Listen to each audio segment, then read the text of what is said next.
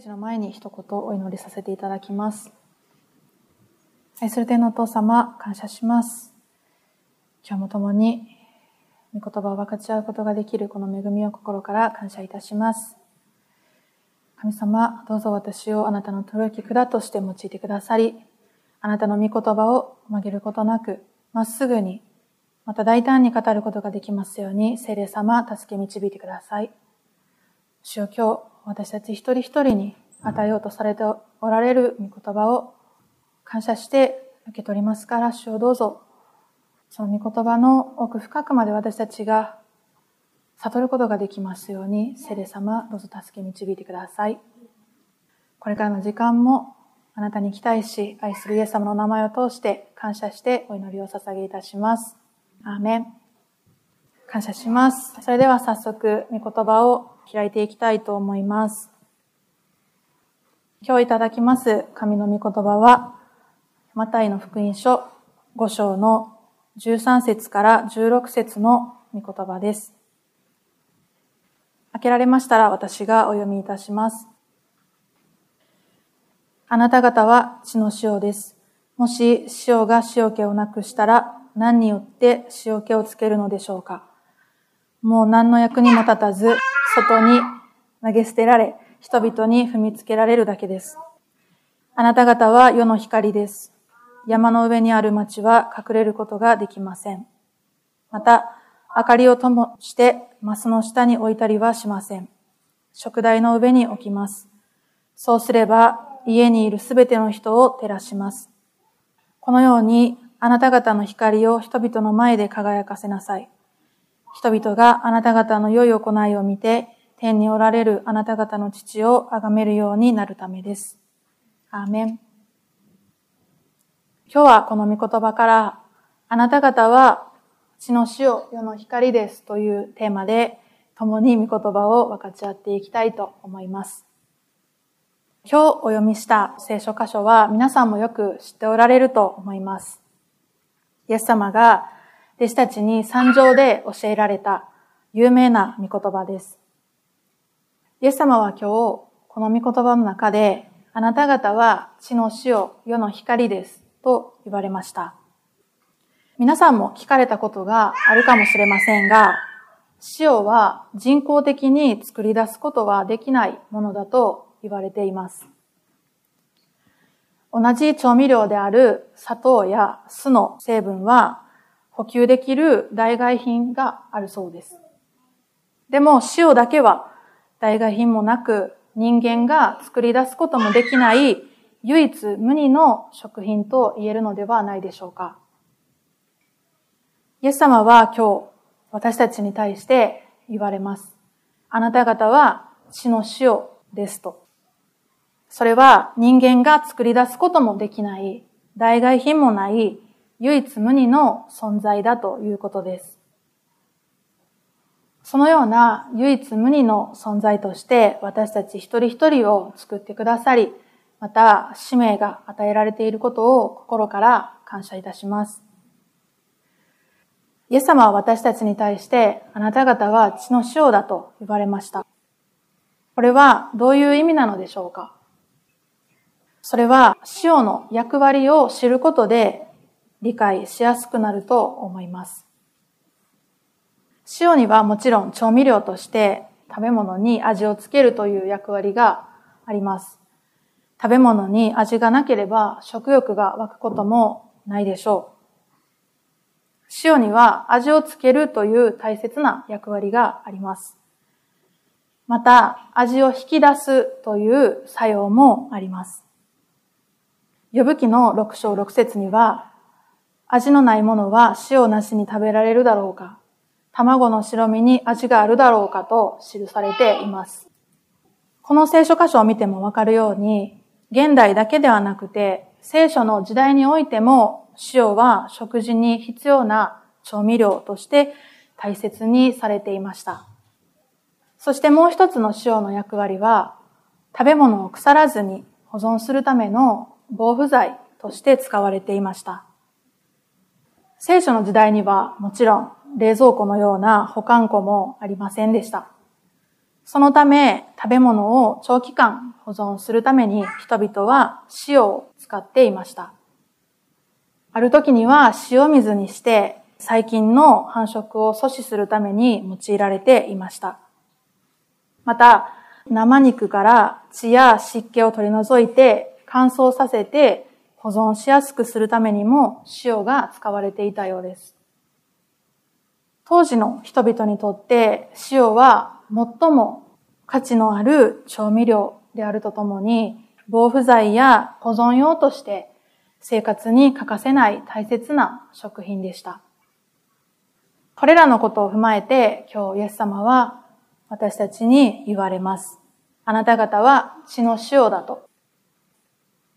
今、世界中で起こっている事件や事故、また戦争のニュースや報道を見るたびに、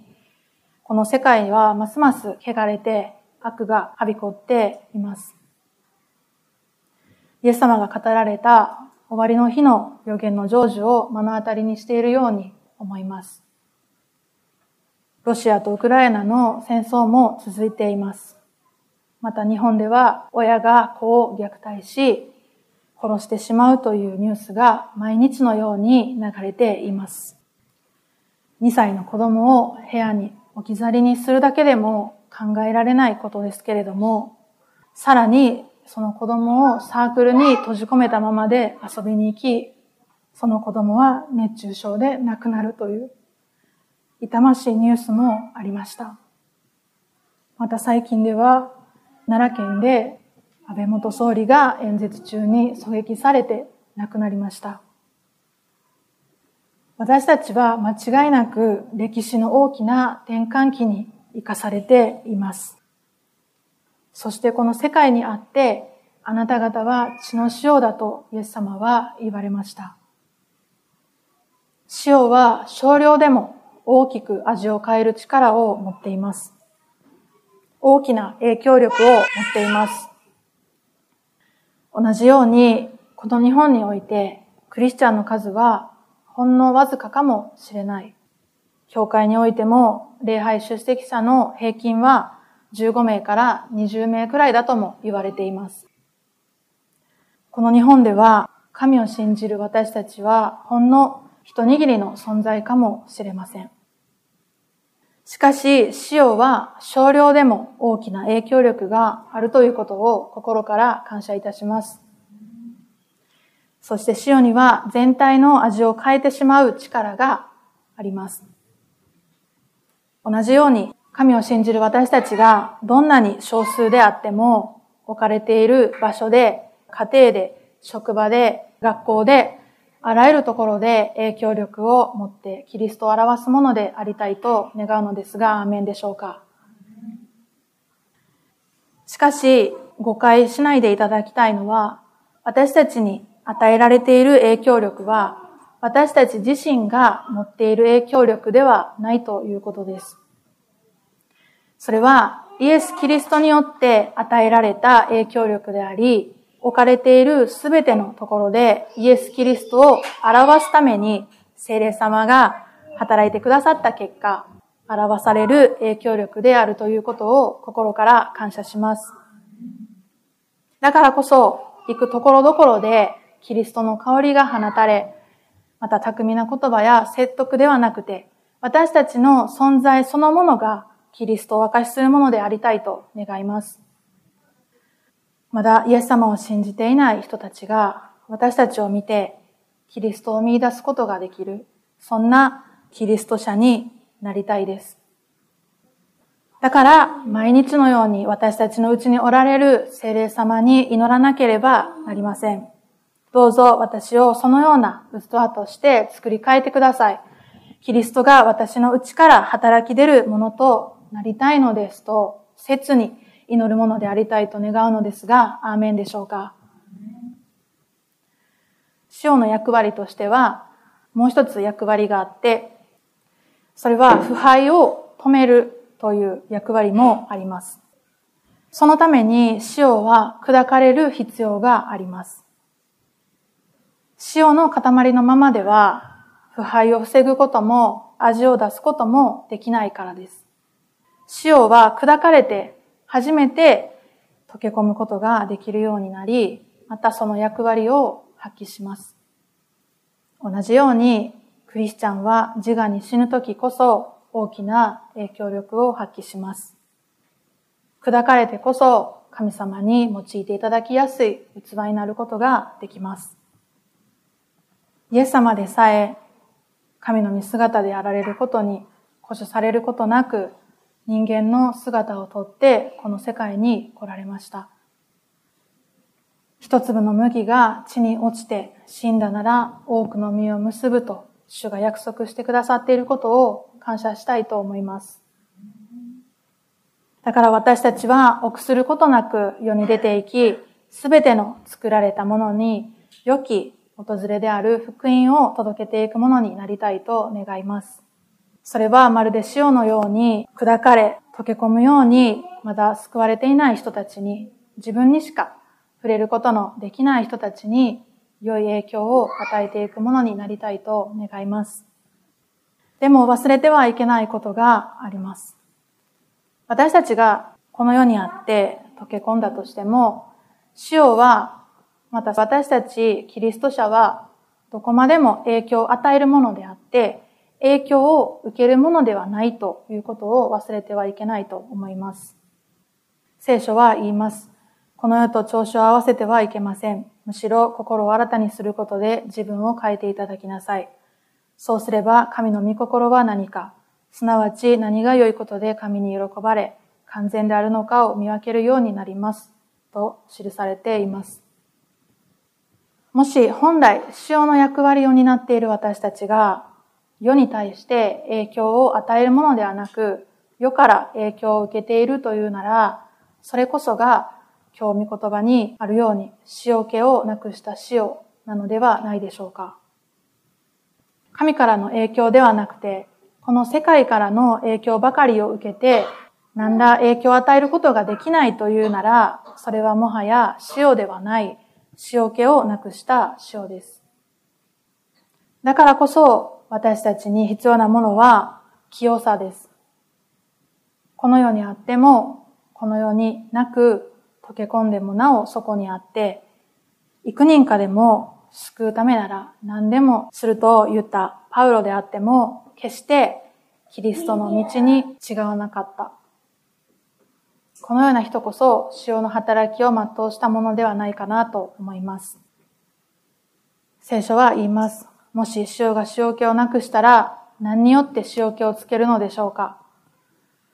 もう何の役にも立たず、外に投げ捨てられ、人々に踏みつけられるだけです。今日私たちを血の塩としてくださったイエス様に心から感謝いたします。神の恵みに応えて、塩気のある塩として、その役割を果たしていくものでありたいと願うのですが、アーメンでしょうか？また、イエス様は、あなた方は世の光ですと言われました。この光については次回またしっかりとメッセージをさせていただきたいと思います。お祈りします。愛する天のお父様、感謝します。今日の御言葉を感謝いたします。イエス様が私たちを血の死を世の光としてこの世に生かしてくださっていることを感謝いたします。私たちの心がどのような状態にあっても、また私たちの周りがどのような状況にあっても、揺るがされないその信仰を増し加えてくださいますようにお願いいたします。日々私たちをあなたの清さに預からせてください。あなたの清さをいつも求め続けるものでありたいと願います。神様、私たちをどうぞ日々清め、あなたの似姿へと作り変えてくださいますようにお願いいたします。私たちがこの世から影響を受けるのではなく、影響を与えていくものへと変えられますように、主を心から願い求めます。主を私たち一人一人を用いてください。私たちの行くところどころにおいて、あなたの栄光を表すことができますように、聖霊様、助け導いてください。今日の御言葉を感謝いたします。この時間もあなたに栄光を開始し、愛するイエス様の名前を通して感謝してお祈りを捧げいたします。アーメン。